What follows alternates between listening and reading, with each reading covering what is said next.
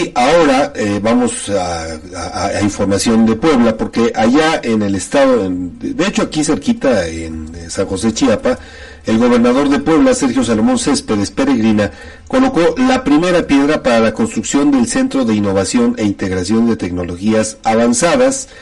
y ahí estuvo presente el director del Instituto del eh, Politécnico Nacional, Arturo Reyes. Y es que este centro de innovación impulsará el crecimiento de industrias como la automotriz, mezcal, café y textil en Puebla.